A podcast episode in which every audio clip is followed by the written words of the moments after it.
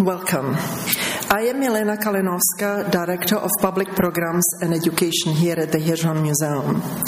It is my pleasure to welcome you tonight for Meet the Artist talk with Barbara Kruger, who will be in conversation with Hirshhorn Assistant Curator Melissa Ho. Please note that tonight's presentation will be recorded for podcast on iTunes. Following the conversation between Barbara and Melissa, there will be Q&A period. If you choose to ask a question during that time, we ask you to please wait for a handheld microphone to be passed to you so that your question can be recorded. Also, please take a moment now to turn off your cell phones. And I also would like to remind you that there is no photography during this evening. I also would like to tell you that bookstore will be opened after the program. So if you'd like to look or purchase some of our publications, you will be able to do so. A few words about upcoming programs. Our Friday gallery talks continue tomorrow with Michelle C. Wang, Georgetown University Assistant Professor of Art and Art History, who will discuss Ai Weiwei's colored vases and Coca Cola vase. Groups meet at the information desk at the first floor lobby at 12:30. Friday gallery talks are also recorded for podcasts and are available to you on the Hirshhorn website. On January 17, Design Miami Designer of the Year 2012 and co founder of the performance and video art movement, Vito Acconci, will be joining us for Meet the Artist. He will talk about his collaboration with Ai Weiwei and also about his own work. On February 7, Assistant Curator Mika Yoshitake and Freer Sackler Assistant Curator Carol Huh will give an evening tour of the exhibition Ai Weiwei According to What? These evening tours are absolutely fabulous, relaxing, and an opportunity to ask many questions. On February 17, we will present a marathon of film screenings by and about Ai Weiwei, including Fairy Tale, So Sorry, and Without Fear or Favor. The marathon will last from 10:30 to 4:30. Now, a few acknowledgements. I'd like to thank especially Kerry Brougher, Chief Curator and Deputy Director of the Hirshhorn, for his continued support of our public programs. Also, Assistant Curator Melissa Ho, Caroline Elliott, Manager of Adult Programs, and time based media coordinator Sarah Gordon for their invaluable effort behind this evening's program.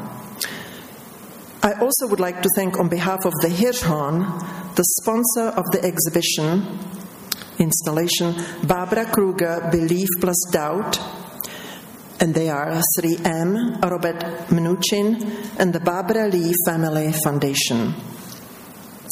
Now let me go to artist introduction. Of course, Barbara doesn't need an introduction, but it's a pleasure to do it because she's so such an amazing artist. So let let me do that.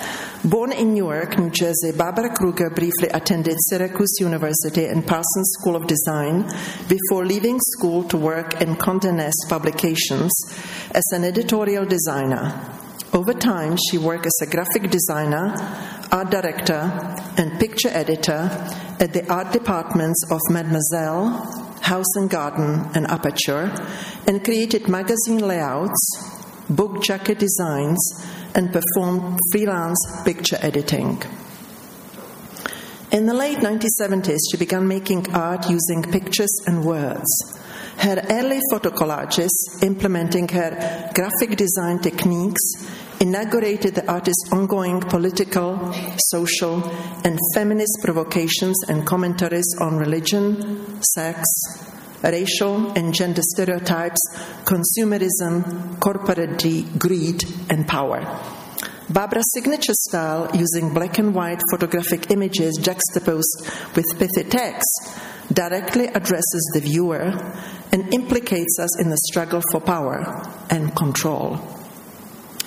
Kruger has completed numerous public projects around the world, including billboards, posters, bus wraps, and architectural collaborations.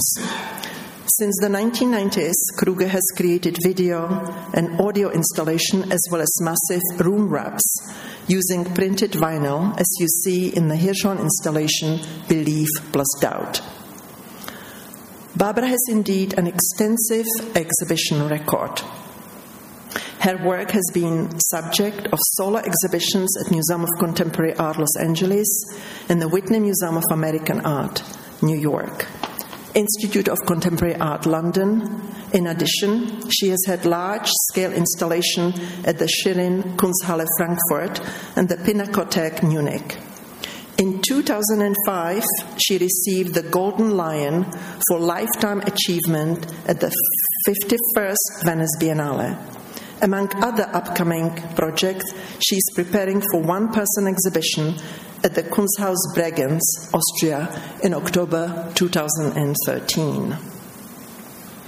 I am indeed thrilled to present Barbara Kruger tonight for this Meet the Artist program, and Barbara will be in conversation with Hirshhorn's assistant curator, Melissa Ho. So let me tell you just a few words about Melissa.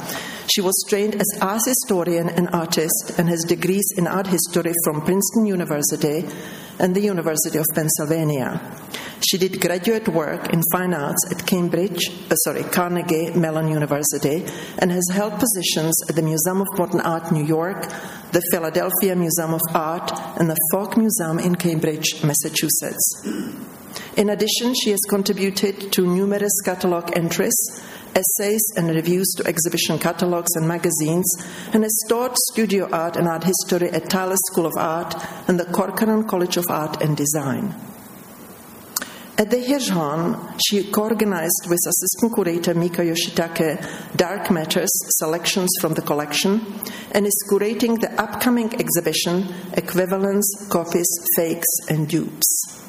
She has been the curator responsible for the major installation Belief Plus Doubt, initiated by Hirshhorn's director Richard Koshalek as one of our recent public art interventions. Please help me to welcome Barbara. Kruger and Melissa.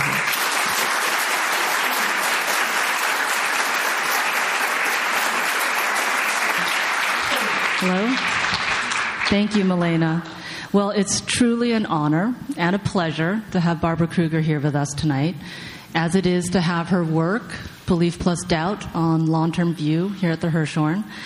I'm guessing that everyone in the audience has seen Belief Plus Doubt. It's not far from where we're sitting right now, but I'll put an image of it on the screen. And Barbara, I thought we might start by talking about this work.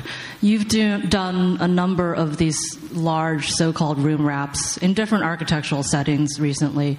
Could you speak a little bit about this site at the Hirshhorn in particular and your, how you approached it, formally and also thematically? Well, I would begin by saying I am so fortunate and pleased to have been invited to do this project here. It means a lot to me. Um, I think that the fact that it's here in Washington um, has a particular resonance. The chance to address issues that I've been thinking about and working around for so many decades, um, to bring it to the Capitol is of particular um, charge for me interest for me. And um, I love working with space and architecture. I love this building, it's amazing. And to be able to engage this lobby space for an extended period of time is. Um, it's more than a pleasure. It's, it, it's an honor to be able to do that and to engage these issues in this space at this time. So, the context of Washington, D.C., and perhaps the National Mall was important to your thinking about what text to use, perhaps, in um, placement? To a certain degree. I mean, obviously, we all have our internal narratives that we uh, think about and ruminate about, and these have been phrases and ideas that I have used before, but in this particular combination, not. And the chance to do it here, it's also the first time uh, it's always a thrill to be able to engage a space that offers an aerial view. that you can look down upon. So uh, that to me was a real opportunity. Also to use the um, the verticality and um, the the bias, shall we say, that the escalators offer was a terrific chance to sort of extend my visual repertoire because I hadn't dealt with that particular configuration. It sounds very formal, but it's something that you really do think of when you're engaging a space how to visualize and spatialize your ideas. Yeah. Well, it's important talking about this space because it's not a straightforward gallery space. It's also not a simple orthogonal um, mm-hmm. cube. It has, as you say, the crisscrossing escalators, and it's also importantly, I think, multi-purpose. It's um, it it's where our store is now, and it's also leading to sort of places of everyday function like bathrooms, and it's leading to places like galleries. And I, right. I think it, you've managed to brilliantly address all those different. Well, functions. I just really like the centrality of the space in regards to the other galleries, and. Um, let's face it, commerce is something that takes place everywhere, including at cultural institutions. And to be able to meet people's eyes with your text and, and your visuals is a, is a terrific opportunity. Also brings up some contradictions. Um, of which life is rife with. So it's a chance to sort of um, address them on site in the most literal way, you know. I'd like to ask you um, a little bit about your artistic beginnings. I think many people are aware that you had an early career as an editorial designer for Condé Nast, and you clearly um, excelled at that to a degree because you, from what I've read, were promoted very quickly. You were head designer at Mademoiselle magazine by the age of 22, and yet you only did it for a short time. So I wonder if you could talk about why you turned away from design as a profession and how you came to define yourself instead as an artist. Yeah, I really didn't raise raise up in the ranks like that. Rise up in the ranks. I mean, basically, you work for Condé Nast and you most of the people who work there could have afforded to pay them to work there because it was a, a low paying job. But Condé Nast had a very important place um, in the history of uh, women's vocational hiring. Uh, earlier on in the century in the 20th century you know women would go to college and seven sister schools and they'd get out and nobody would hire them you know? And all of a sudden there were these women's magazines that actually did engage them as editors. Of course, they were basically very defined by race and class, you know, but they did hire wealthy women from college educated, you know, um, backgrounds uh, and paid them very little. So for me, who was just not any of those things, you know, have no college education, no degrees, undergraduate or graduate, and came from Newark and uh, really was dependent on a salary. It wasn't exactly the greatest support system in the world. and, um, and also, I wasn't really trained as a designer, um, nor could I really um, be a designer. Uh, I saw that soon afterwards that um, to me, the incredible gift and creativity of being a designer um, is to be able to supply incredibly varied renditions of someone else's image of perfection. It was a problem solving uh, sort of assignment um, assigned by someone else, and you had to do something to fulfill a contract for them. And I could not do that. And I didn't have to do that as an editorial designer. I never worked in advertising. Mm-hmm. Editorial design is about turning pages, it's about seriality, it's about working with someone else's photograph and putting a text on it. Mm-hmm. At that time, the text, we work with dummy type. You know, it frequently said, you know, the sweater will make you lovely and, you know, sought after, whatever.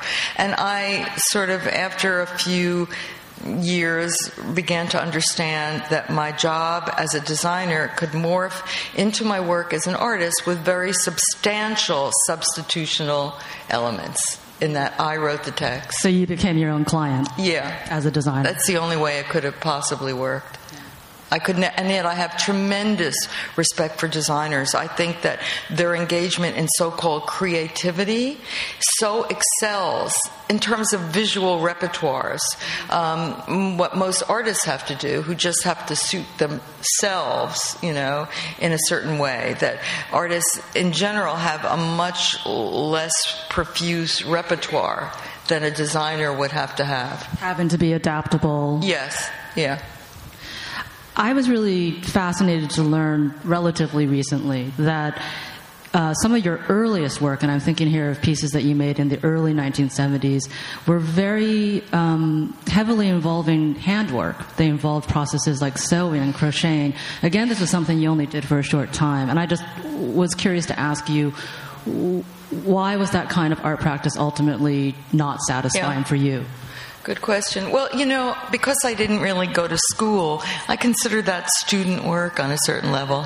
You know, I never really had a peer group that I sort of uh, spent four or five years with and was never professionalized as an artist, which is something that happens all the time today.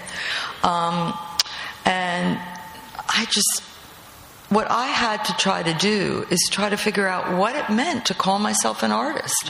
What does that mean? You know, I didn't grow up in an environment where, you know, we talked about art all the time or went to museums or anything.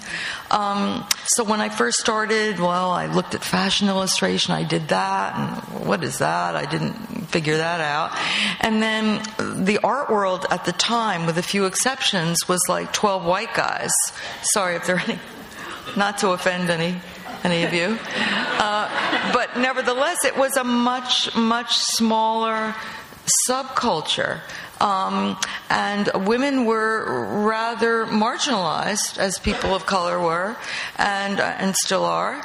And um, my my entry into it, I just didn't know what. So I started doing like crafty stuff, and you know would knit and crochet and do stuff. And after a while, I, I started to think that you know this was a better career for the woman up the block because I felt that I was tranquilizing myself. That there was something in the labor-intensive repetition of it, which um, historically had been productive for women on a certain level, but not for what I wanted to do. I also at the same time started started writing and doing poetry stuff. And Patti Smith was a very early influence, early, you know. Uh, and I tried to have to figure out a way to sort of join my writing with my visuality. And it was only much later that I could say, yeah, I have developed this fluency at Condé Nast, and I'm going to use that in my work, you know this reminds me of something I once read your saying, I'll paraphrase, that you wanted to figure out how to bring the world into your work. And mm-hmm. I think that quote is so interesting because I don't think that's a goal that all artists share. Mm-hmm. Nor should they have to.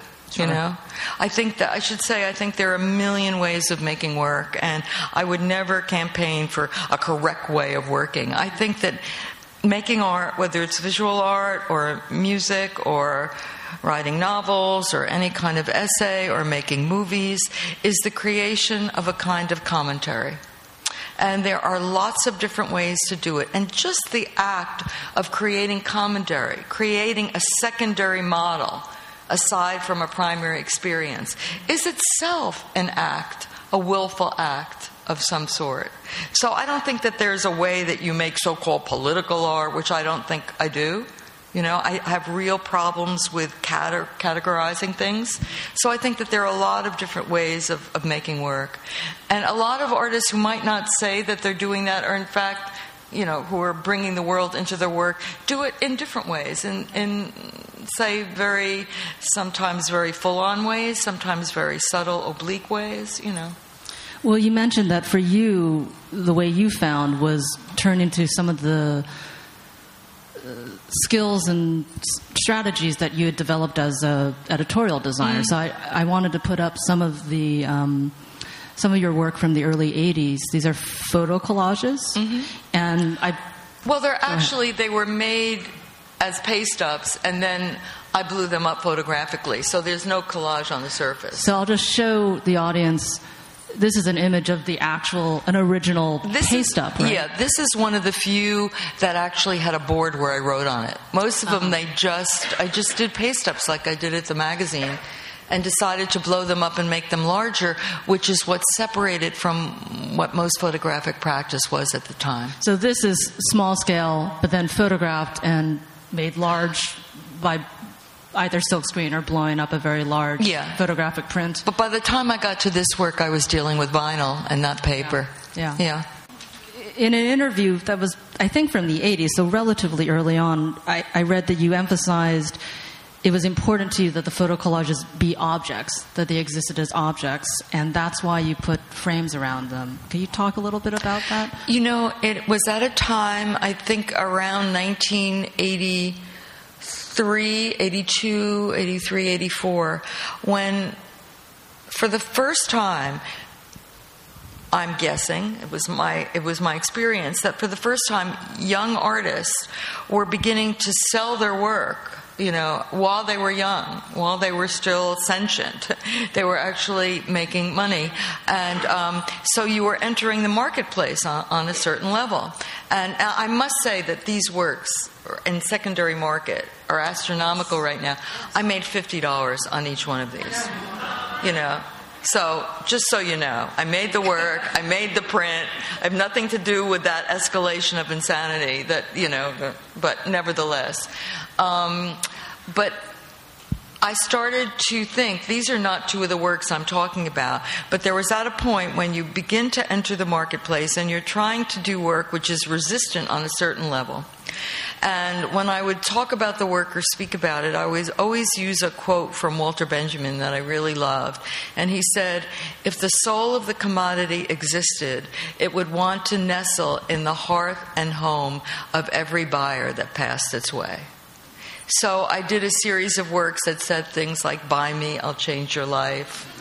Put your money where your mouth is. You are getting what you paid for you know and in that way you could address the viewer because my work was always about direct address on a certain level The strategy of direct address goes beyond the photo collages. Mm-hmm. I, I think that's also true of the installations and the videos that we'll get to a little bit later. But um, first, to talk about the shift from making discrete objects to making environments, I think this is the first instance where you did a really room size Yeah. installation, the Mary Boone Show in 91. 1991 it was the first time um, architecture is my first love and the chance to engage space in this way was so thrilling to me and um, it's expensive to do this kind of work uh, and at this time, then, right? Yes, this was pre-digital. This was all silkscreen, and each wall was an incredible amount of money uh, as wallpaper. There was nothing for sale in this show. I think later on I did works that,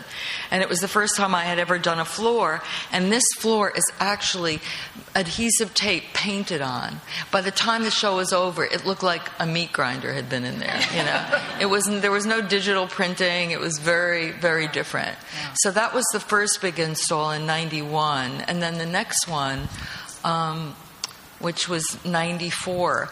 And this was the first, the gallery had this incredibly expensive limestone floors, and I covered it with linoleum and put these um, magnesium plates in the floor.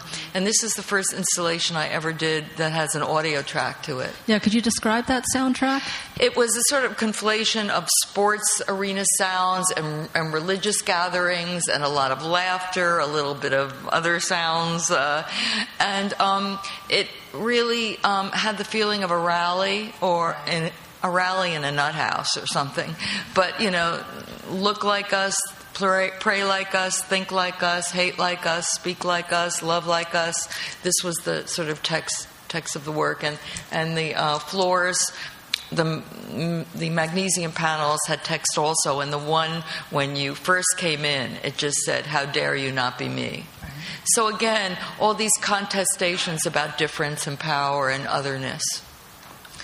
And soon enough, you're doing work that involves moving image. That was Um, 1997, and these texts were. Oh, this was an incredibly complicated installation. This was again not on video. These were 110 texts that were on slide projections. So the room was like full of this noise. It, it, was, you know, just at the cusp when things were changing. In the back, there are three 12 foot tunnels. Each has a different um, video in it playing. Again, Those are the, the talking head yeah. that we're looking toward. But you couldn't see them when you were in when you were in the tunnel all you could hear were them speaking and then you'd get outside and there'd be this babble of, of sound. So is it very different the way you approach writing text that's going to be performed and then heard versus text that you're going to be reading? Oh very different because all these time-based works which you'll see more of in the video it's a whole different thing. It's about script writing and it's about some degree of quasi or splintered narrativity, but it's really about writing a script and writing dialogue, for sure. And getting back to um, where we started with direct address, was that something that you'd always wanted to use in its oral form? I mean, you'd already been u- using it as mm. these texts with the first and third pronouns. Yeah. But had you always been thinking to bring it into a spoken form? Oh, yeah, I did want to do that. I mean, for many years I'd written for Artforum and I wrote about movies and television, not about art stuff, because I felt I knew more about that stuff. And um, I, it, it's not to say that I'm working on the same level of narrativity as a feature because I'm not. It's not a feature film. And many more artists have become engaged with doing installations that are video based in the past 20 years, 15 years. The dark room has become this, you know, incredible sort of baseline for, for, for so much work. You know. And it also seems that bodily engagement is a big part of both the video installations and the room wraps. For instance, in um, this Okay. Yeah. 12, where the viewer sort of put in the crossfire of these conversations that are happening between two and four speakers, in the same way that we're sort of caught in the crossfire of all this text yeah. in a room wrap. Do you think a lot about how oh, yeah. the body is activated through your installations? Absolutely, especially in these video works, which are four. This is a four-channel video, and you're literally in between the conversations that these people are having, and there are also different effects going on, like a spinning and. Uh, and the use of, of audio, which I actually got to in that first installation um, when I talked about audio. That first started happening, and the video first started. I did a bunch of um, PSAs for MTV, oh. part of Silence the Violence, and that was some of the first video that I had done. Soon after, I did a bunch of PSA, PSAs at the Wexner Center, where I actually made that work. Um, my very first videos um, the ones at Deitch Projects with the text were actually made at the Wexner Center also. One of the few institutions where artists can actually make work there. That work was done there. But um, yeah, back in, in this, there's a kind of enveloping need, and where you place the seats is important. There's a big bench in the middle, but also benches in the corner.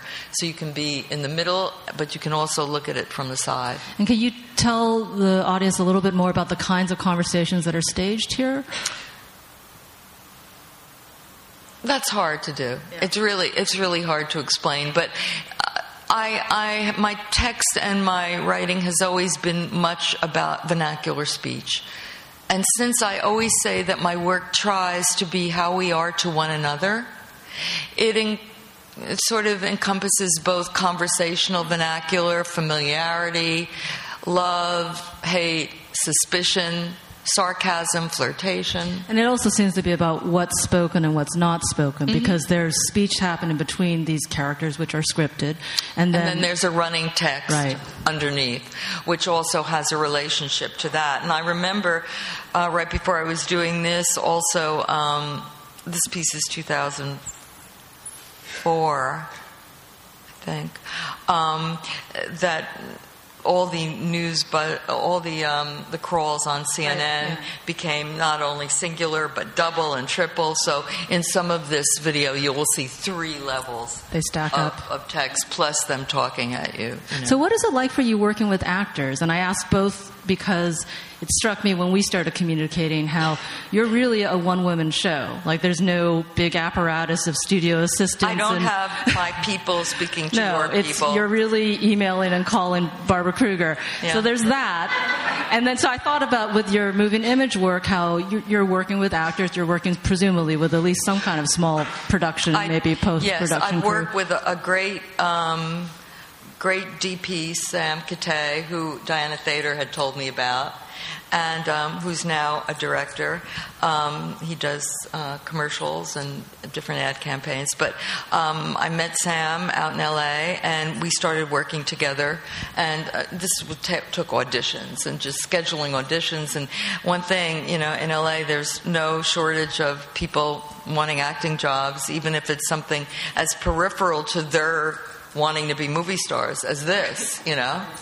Although some of these people really pop up. Seth, he's in a McDonald's commercial that's running right now.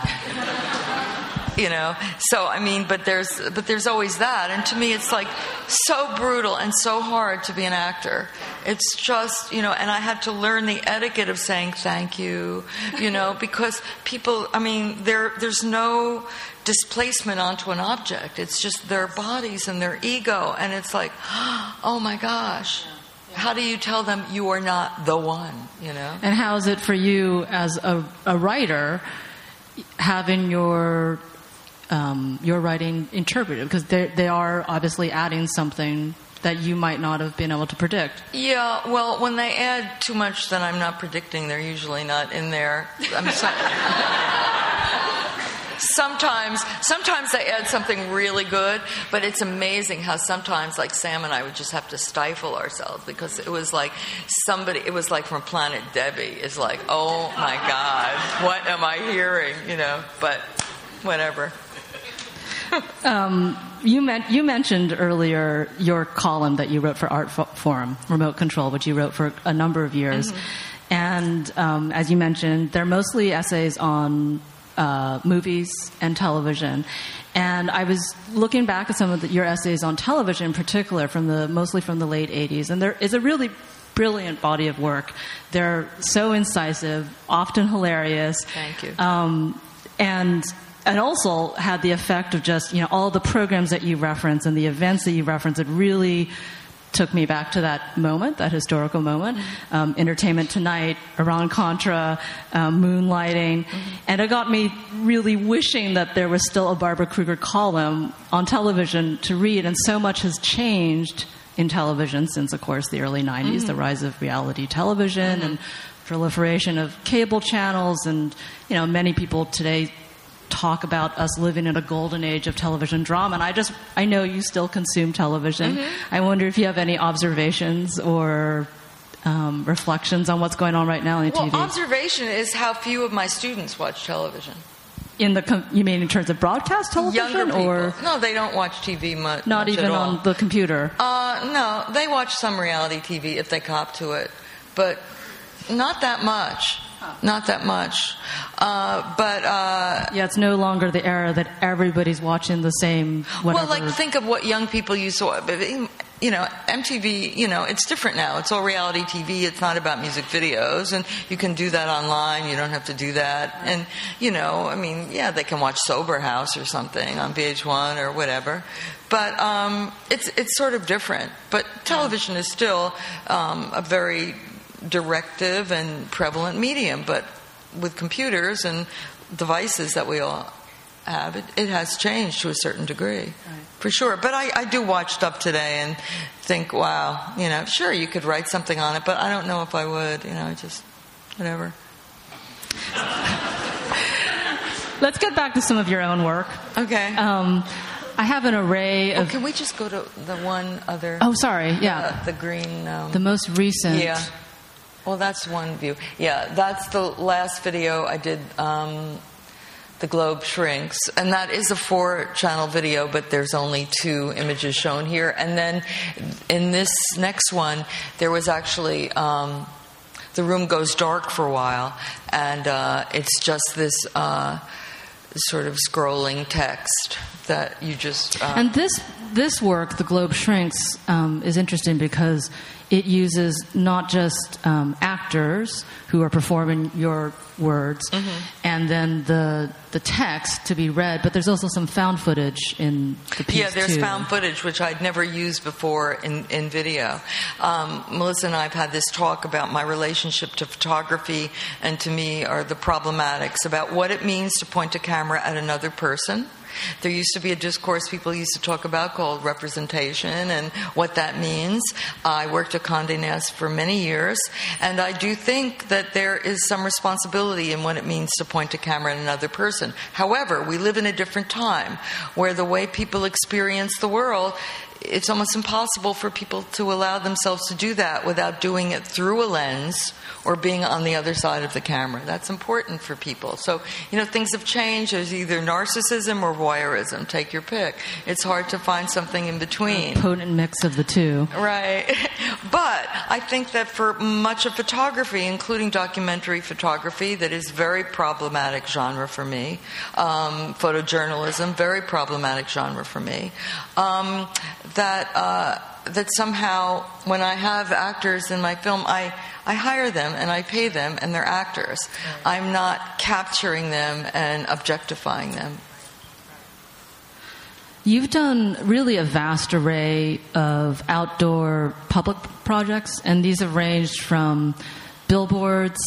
Um, this is on the Spectracolor board in Times Square in '83. Uh, posters, simply wheat pasted.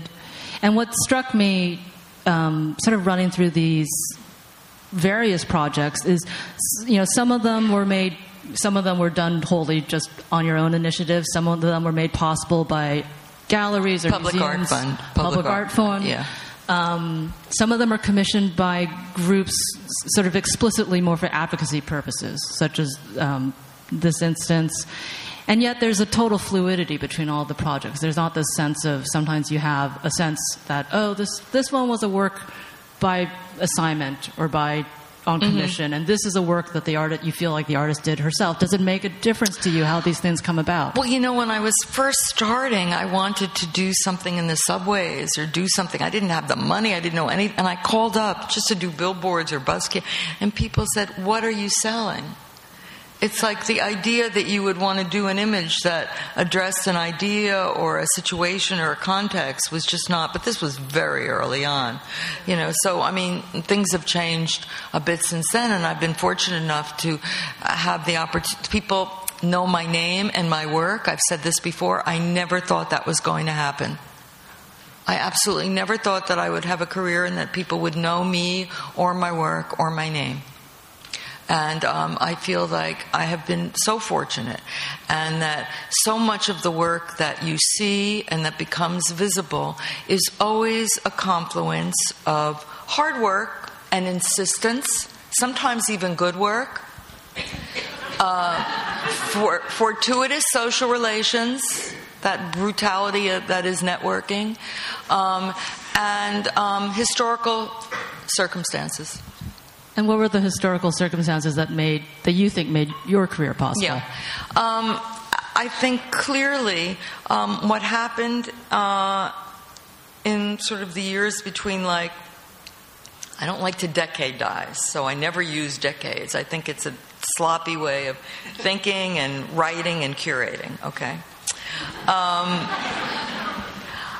I think that what happened uh, was that. Uh, there were a group of artists, um, all of whom sort of grew up with television and movies and computers and um, photography and began to make work which was a reflection of that experience. We, I think we were the first generation, a group of people who could be called a curatorial generation, who collected stuff And who are some of the other artists you're thinking of? You know, we, we, we took stuff together and we started making work with that. And my colleagues at the time, you know, uh, were Cindy Sherman and Jenny Holzer and Richard Prince and Sherrie Levine and um, and even some painters involved like David Salle also, uh, and uh, Louise Lawler, Sarah Charlesworth. Um, Lorna Simpson a bit later. uh, you know, who, just people who just grew up with with these technologies, and um, we didn't start using the word appropriation.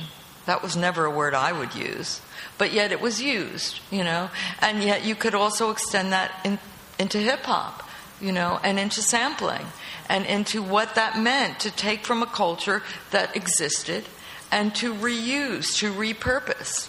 I mean, we'd seen a, a brutal attack on that through copyright law. I'm again, I believe in copyright, but I believe that it has sort of morphed into intellectual property as a euphemism for corporate control in so many ways. You know. So, um, so what you saw is that people could only use one beat. You know, you couldn't use, you couldn't sample too much. You couldn't, you know. But that's a reflection of the culture that we live in. And I think that my work and my colleagues' work and the music we were listening to um, were a reflection of that to a certain degree. And because we were some of the first artists who we began to sell our work, we were still pretty young, even even for a pittance. Nevertheless, it's it started happening. So um, I think that that was a huge change, and for us, for some of us as women, this was a real first yeah. to have women enter the marketplace to do work that was not more that it was just it just so happened that for a while there, some of the work that was becoming the most prevalent, what people were talking about that had entered the discourse, happened to be done mostly by women and Richard. you know? And I think that that was something that was really a change yeah. from what had happened earlier.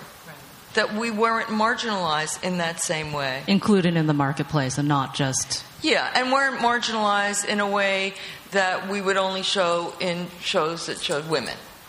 You know, that our work had entered, that, that my male colleagues were supportive of my work. It was not a battle of the sexes. Things had changed. In Europe, it hadn't changed in the same way. It doesn't mean that things had equalized, but things change incrementally sometimes rather than that univocal revolutionary narrative, you know, that romantic revolutionary narrative. I'm not a romantic. Um, things change incrementally in certain ways. So the culture we live in, the room we're sitting in, the person who's the president of this country, right? That couldn't have happened 20 years ago, you know? Um, you mentioned uh, your group of peers, your generation of artists is you, you, know using these techniques of repurposing and collecting and mm-hmm. repurposing. And you your aesthetic and as well as your your voice i think has been incredibly influential and is out there being repurposed by lots and lots of people. You seem to not have a at all a problem with this. No because I never thought anyone would know my work, and it's such a hoot. And, and again, maybe we can show that yeah. picture of. Uh, well, do you want to get to that later or jump to that? Oh yeah, let's show them. Yeah, wherever it is. About uh, a year ago, I was in an exhibition at the uh, Kunsthaus Bregenz, where I'm going to be doing a a show, and there was a large wall. This exhibition was called in English "That's the Way We Do It," and it was an appropriation, so so called. And um, so I decided there was a 200 foot long wall. And uh, what I did is I went online and I found 550 images on Flickr and now Instagram or uh, on Google Images of people who'd done work in the style of my older work and stuff. And because they were thumbnails, I couldn't expand it over a 200 foot wall. So I took like five images of the hand that holds I Shop Therefore I Am, and each one got about 100 of these pictures that, by the way, are all copyright on their sites where I find them. and um, and so the whole wall was just that was my country. None of it is my own work. And I'm what you know what am I you know it's ridiculous to try to I, I believe in uh, in the Creative Commons and Lawrence Les, Lawrence Lessig an important voice in um, the discourse around copyright and uh, you know I wanted to show a couple of magazine covers because in um, the last couple decades, you've had a chance to sort of return Mm-hmm. uh, occasionally to this format that you were born from. Right. Um, we sometimes see your work on the editorial page of the New York Times, and these are other uh, instances. How is it? It struck me in the, the Spitzer and then also the Howard Stern. Um, how is it different using photographs of known people, celebrities? Well, oh, the Spitzer thing became quite an issue, but. Um, well, I, you know, I felt really badly about that. New York Magazine called me, and it was when that was going on. And um, I admire Spitzer. I, I think he really tried to change Wall Street in a productive way. But, you know, uh, these guys sometimes, you know, what can you say? I mean, it's just sort of miraculous what's going on in there. But uh, he, it was so, it was so self-destructive, you know. Uh, and you knew that all these guys on Wall Street were so happy when all this happened, you know, that they didn't have to deal with him anymore. And um, so New York Magazine asked me to do it, and I was happy with it, but I felt badly because I didn't, you know, I didn't want that to happen to him.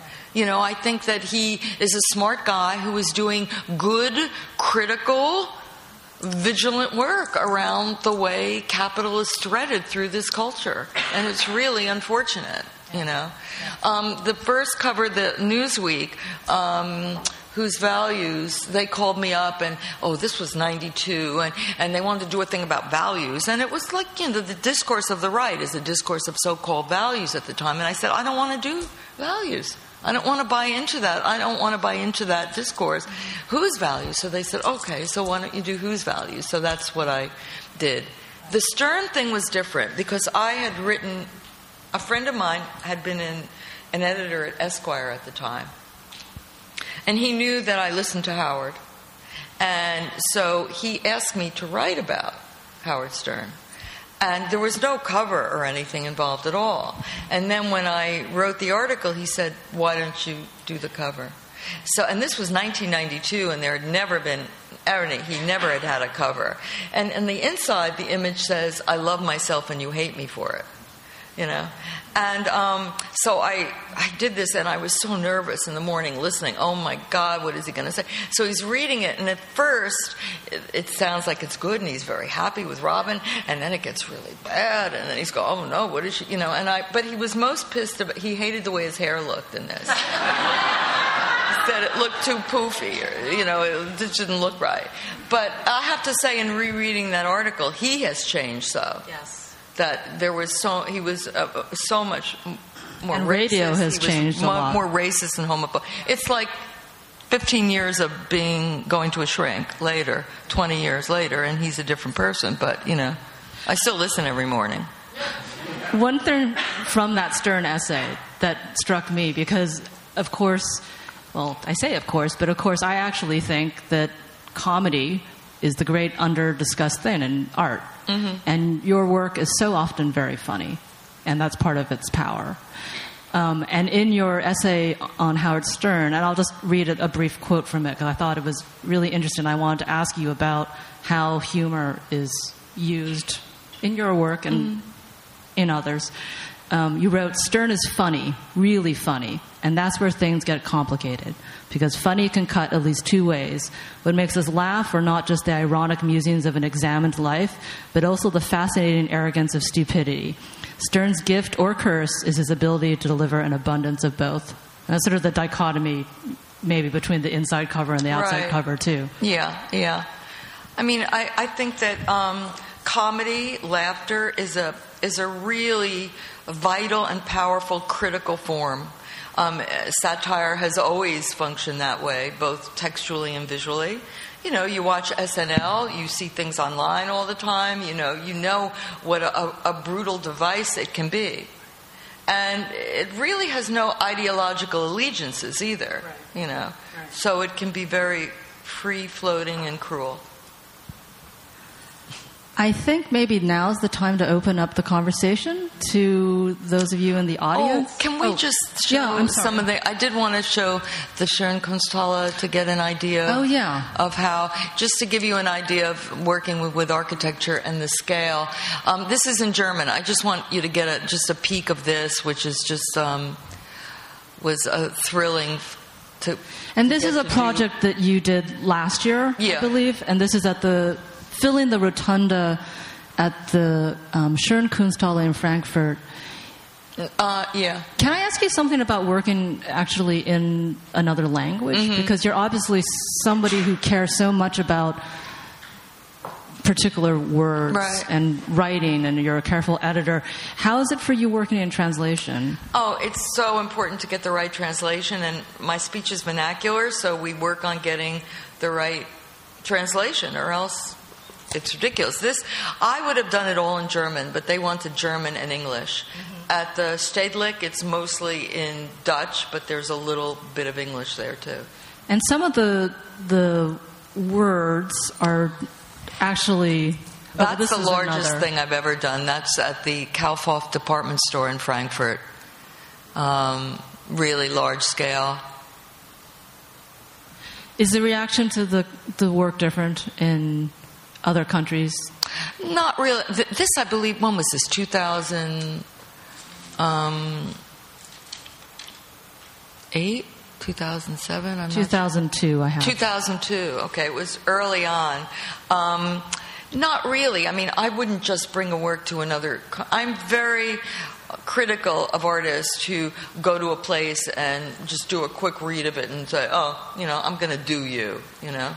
Uh, but to me, this is about if it's a consumer culture, if it's about uh, relations of gender and difference and race in certain places, especially in in Europe.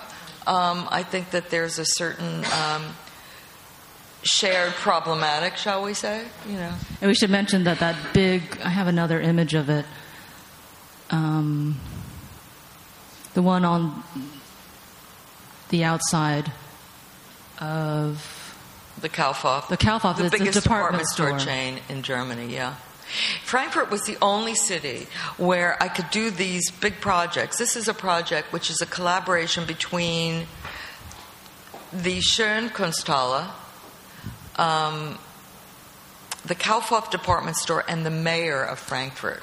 I mean, it's just unbelievable that that would happen, you know. So, So now, shall we Yeah. open up to questions? yeah. Hi. I'm a graphic designer, and, and I'm dying to know do you ever distort the typeface to make it fit? Do you ever distort the typeface to make You it fit? You mean fit? stretch? you mean stretch it? Stretch it, yeah. Yeah, sure. Okay. Why? Why? What is the? We don't like that. Yeah, I know. Difference between. You know, I really do have to say that one of the things that artists can do is they take certain conventions and they tweak them. You know, and it doesn't mean it's better, but it's like for me, it's like, what's the big deal? Let's stretch it. You know. But it doesn't make it look more beautiful necessarily, but instrumentally it just works for me, you know. And uh, but it might not work for a designer's eye for sure, so I, I respect that, you know. Hi, you've talked about being largely self educated, and yet you use language, words. Um, did you have your own kind of reading program? In other words, how did you come to your connection to words, and also how did you uh, get acquainted with Walter Benjamin? Well, that's a great question, really. Thank you. Um, well, I was never much of a reader, and you know, um, I think that although I must say, when I was in school, I studied for a semester with Diane Arbus, which explains some of my aversion to pointing a camera at another person. But um, she told me that I should write because I talk like Dorothy Parker. And I didn't know who Dorothy Parker was, you know, whatever.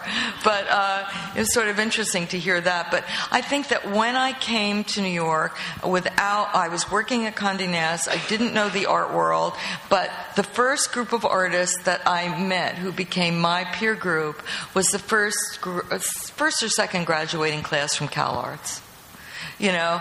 So and, and, they were the people plus you know so that was like david Salle and ross bleckner and and then tom lawson and um, and then sarah charlesworth not cal arts cindy you know um, sherry jenny you know that that became our peer group. But we didn't go to school together most of us. But what would happen was that we were reading. We began reading, and at that time, Benjamin had just been translated. And uh, I read Walter Benjamin, and that was really important to me. Not German tragic drama or any of that stuff, but his Moscow Diaries and and uh, and the um, and uh, um, Illuminations. In Moscow Diaries, you learn that he was a compulsive shopper you know, which most people wouldn't have known. And I also discovered Roland Barthes, who was amazingly influential on me. And when I was writing, when I started writing, I was influenced by people like Jay, Cockburn, uh, Jay Hoberman, who wrote for The Voice, Alex Cockburn, um, and I would always read Roland Barthes before I started to write something for style for, for just knowledge and style, pure pleasure. He was writing for newspapers. He was writing for the for, like Benjamin wrote for feuilletons, even you know that there was a journalistic spin to the writing. So I discovered that, and then then I discovered um, just writings like um, Gayatri Spivak was really important to me, and, and I read Edward Said and and Cornel West, and organized some things at DIA of, uh, conferences on race and representation, journalism, and the legislation of the law. What Said took part in, and, and Cornel, and and that was a really. I'm an autodidact because I just didn't have that college education, you know. So that's how. Hi. How has the kind of rise of computers and other digital technologies kind of changed the way that you've produced your work? Or has it changed the way that you look at your work? As well? Well, it definitely changed the way I produce my work digitally. Um, because when I was making silk screens, I started doing silk screens on vinyl, and they were so expensive. It cost $10,000 to make one. You know, it was ridiculous, and I just couldn't do that, you know. Digitally, things are much cheaper, but I stopped making vinyl works for four years because the quality just sucked it just wasn't good enough. And and then as the Epson developed and these machines developed, and I started working digitally, I stopped doing paste ups, obviously, you know, and and that changed the work. I didn't shoot in Super 8. I shot in. In, in video, I, I shot digitally. You know, I didn't edit on a Steenbeck. I, you know, did it otherwise, either Final cut or you know any other way we could do it. So of course that's changed. In terms of the actual look and read of the work i really make no claims for myself except i very seldom get lost physically.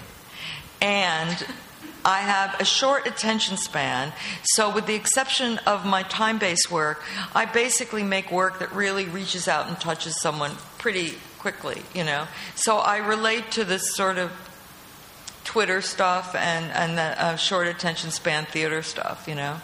Um, in that way, I just think, and also the work is sort of very reproducible photographically and digitally, so it plays online really easily. I don't have to take the pictures because someone else is doing it.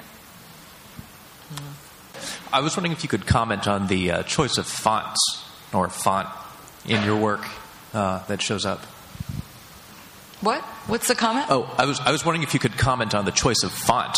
Oh, the choice work. of font. I do want to say that to me, there are some times when I'll stretch something and it is way too distorted, and I will change fonts. like, you know, I, I use Helvetica Ultra Compressed a lot. If that's not good, I'll go to something else. You know, I'll use Helvetica Black or Futura, you know, whatever. You know, there are things that look too grotesque. If I don't want it to be a cartoon, it's just not going to roll with me. But, you know, in terms of choice of fonts, I have no, you know, when I worked at Condé Nast, I like using sans serif type. You know, I, I really, because architecture is my first love, you know, and I don't use categories, but there is a period of, of modernism, certainly in architecture, which is really so important to me. And sans serif type is part of that. And I just got back from Europe, and, you know, as soon as you fly into Vienna or Amsterdam, it's sans serif land, you know?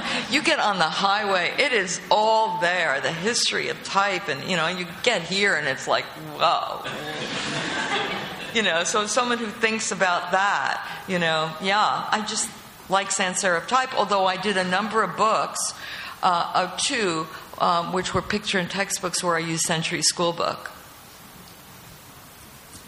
I'm not using Dom Casual or anything like that. I'm not that distorting, you know. Having uh, lived in the New York area same time you did, we're the same age, and working for a design firm, and you know, try to get over to uh, something else like fine art.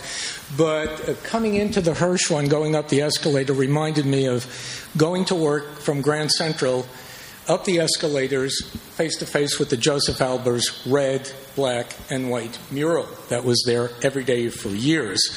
So uh, here you are doing what I do now, using type exclusively, and of course, here you have just that. But you added the word comedy. And when I was in Cambridge, Mass. in the 70s, I was with a group at MIT who are very straight. And they, I had a one man show in Harvard Square. One of the associates came to see my show, which is all funny. He came up to me and said, Do you do any serious art? And I said, It's all serious. Mm-hmm. And he said, No, no, you know, I mean, what, like squares, circles? And this is one of the problems that I've had in fine art. The comedy aspect of it, to some people, isn't taken as serious. And when it's typography, it's not art, it's design. And this is a huge hurdle to get over to have the community of fine art accept it. How did you bridge this gap? Did you ease into it? Or was it one day you say, This is it, I'm me? Because as artists, when asked, how do you think the Republic, uh, how do you think the public will react to this? The good artists say, I don't care what they think. Well, I will not say that. I don't say I don't care what they think. Again, I'm not a romantic. But if you don't, if you care what they think, are you not the artist? Are you the designer accommodating what their needs are? I'm not good at categories.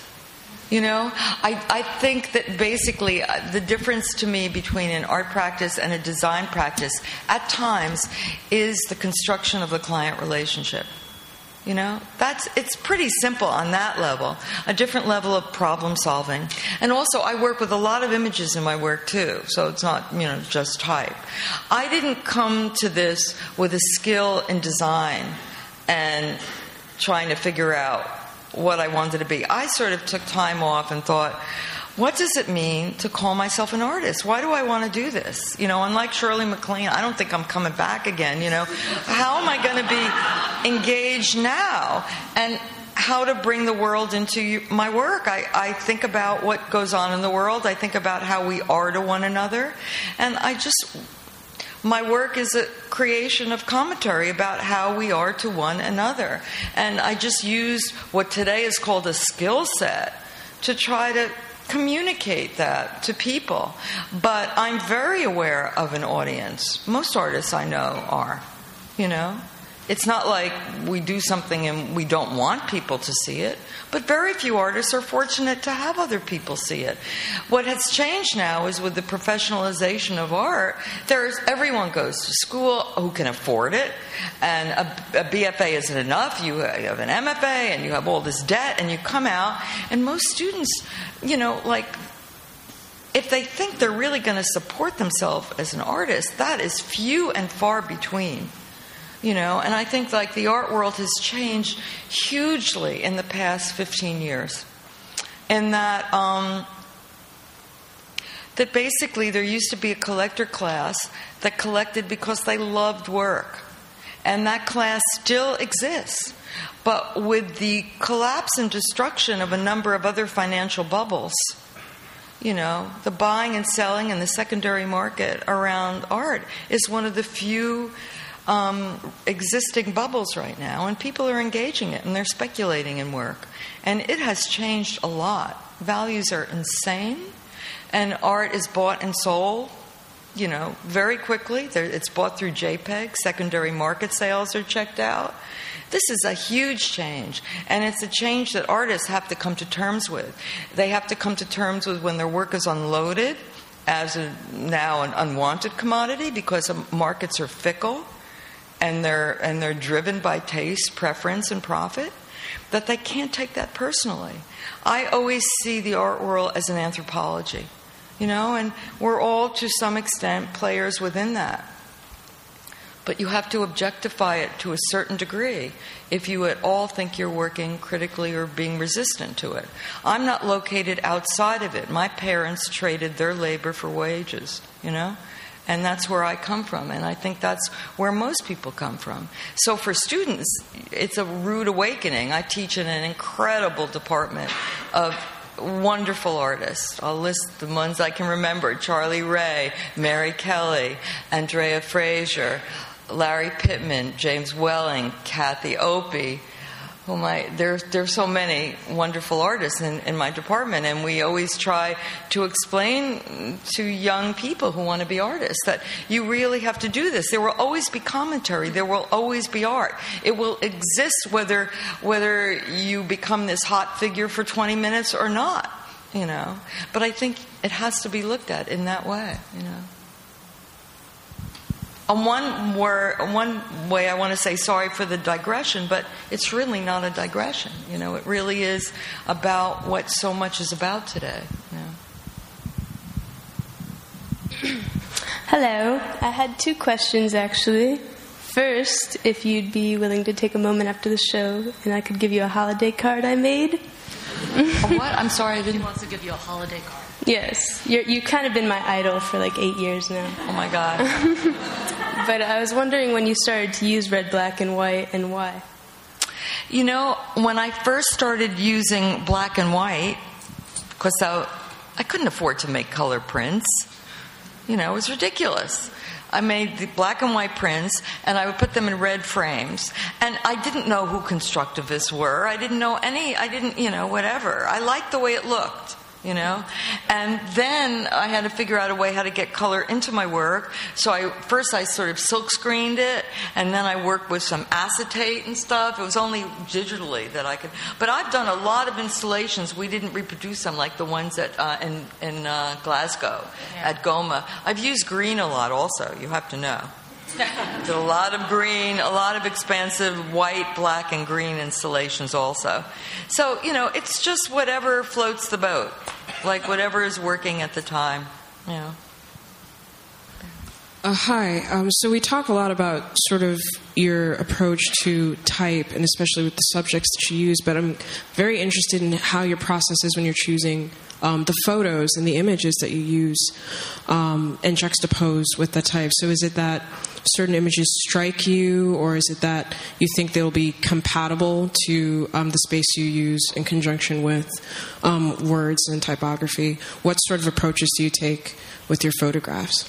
You know, it's sort of a sense of play, is that you sort of figure out what kind of meaning can be made from different combinations at times and what might work what could be productive for you and maybe the viewer. Again, I don't know uh, what people are going, what kind of meaning people are going to make totally. I can make assumptions because we live in certain cultures and have certain signposts that you know suggest meanings and signifiers to us. But you know, it's just a combinatory effect. There's no recipe for sure. There's a lot of play involved too, which is a pleasure also. You know. And because I'm a very installational prone artist, I, I, like making my work, but also installing is really important and very pleasurable for me too, because of my real engagement with space and, and architecture. And again, one of the thrills of being in LA for such a long time is just living amongst that epic period of modernism between, say, 1917 and 1973, when these great buildings got built. I should mention that too, that that's been such an important part of my work, you know. Let's assume for a minute that Shirley MacLaine actually is right. And you do come back, and you had a whole nother lifetime to explore new things. What might you be interested in?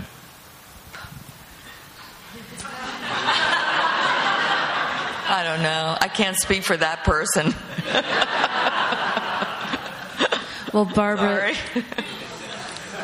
Thank you so much for being here tonight. Oh, it's and thank a pleasure. you especially for your work. Thank you.